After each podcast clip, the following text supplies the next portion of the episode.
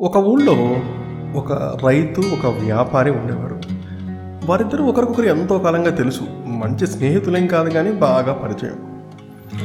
ఈ వ్యాపారికి వెన్న అంటే బాగా ఇష్టం. సో ఈ వ్యాపారి అప్పుడప్పుడు ఈ రైతు దగ్గరికి వచ్చి వెన్న కొంటూ ఉంటాడు. ఇలా ఒకసారి వెన్న కొని ఇంటికి వెళ్ళిన తర్వాత వ్యాపారికి ఒక అనుమానం వస్తుంది. ఈ రైతు నాకు నిజంగానే కేజీ కొంటే కేజీ వెన్న ఇస్తున్నాడా అని. సరే ఎందుకైనా మంచిదని ఒకసారి తూకం చేసి చూశాడు. అరే కేజీకి ఎనిమిది వందల గ్రాములే ఇచ్చాడే. ఏంటి? ఈ రైతు నన్నే మోసం చేస్తాడా? ఇన్ని సంవత్సరాలుగా నేను తనకు తెలుసు. అయినా కూడా నేను కేజీకి డబ్బులు ఇచ్చాక కూడా నాకు ఎనిమిది వందల గ్రాముల వెన్న ఇస్తాడా అని కోపం వచ్చి అమితుమి తేల్చుకుంటానని చెప్పి కేసు పెట్టాడు. ఈ విషయం తెలిసిన రైతు వ్యాపారి దగ్గరికి వెళ్ళి ఏంటి వ్యాపారి మరి ఈ విషయం ఏంటో చెప్తే నేను ప్రాబ్లం సాల్వ్ చేస్తాను కదా అంటే లేదు నువ్వు నన్ను మోసం చేశావు నేను నీతో మాట్లాడను కోర్టులోనే తేల్చుకుందాం అంటాడు. సరే అని చెప్పేసి ఇక రైతు కూడా ఆ కోర్టు హియరింగ్ కోసం వెయిట్ చేస్తాడు. ఆ సమయం రానే వచ్చింది.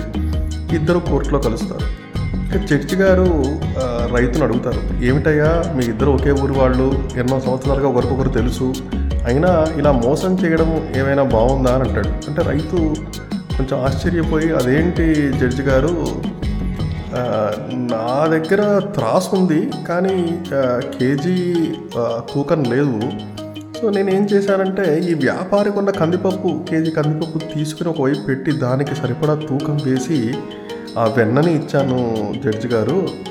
ఒకవేళ అక్కడ ఏమైనా తప్పు జరిగితే ముందుగా ఈ వ్యాపారిదేనండి తప్పు తనని ముందు శిక్షించాలి అని అంటాడు. అంటే ఈ కథలో నీతి ఏంటంటే what goes around comes around అని మనం విన్నాం. అంటే మనము చేసేది మనకి తిరిగి వస్తుంది. మనం మంచి చేస్తే మనకు మంచి తిరిగి వస్తుంది. చెడు చేస్తే చెడు మళ్ళీ మన దగ్గరికి వస్తుంది. కాబట్టి మనం చేసే ప్రతి పనిని జాగ్రత్తగా ఆలోచించి చేయాల్సిన అవసరం ఎంతో ఉంది. ఇదేనండి మన కర్మ. సో మన కర్మకి మనమే బాధ్యులం.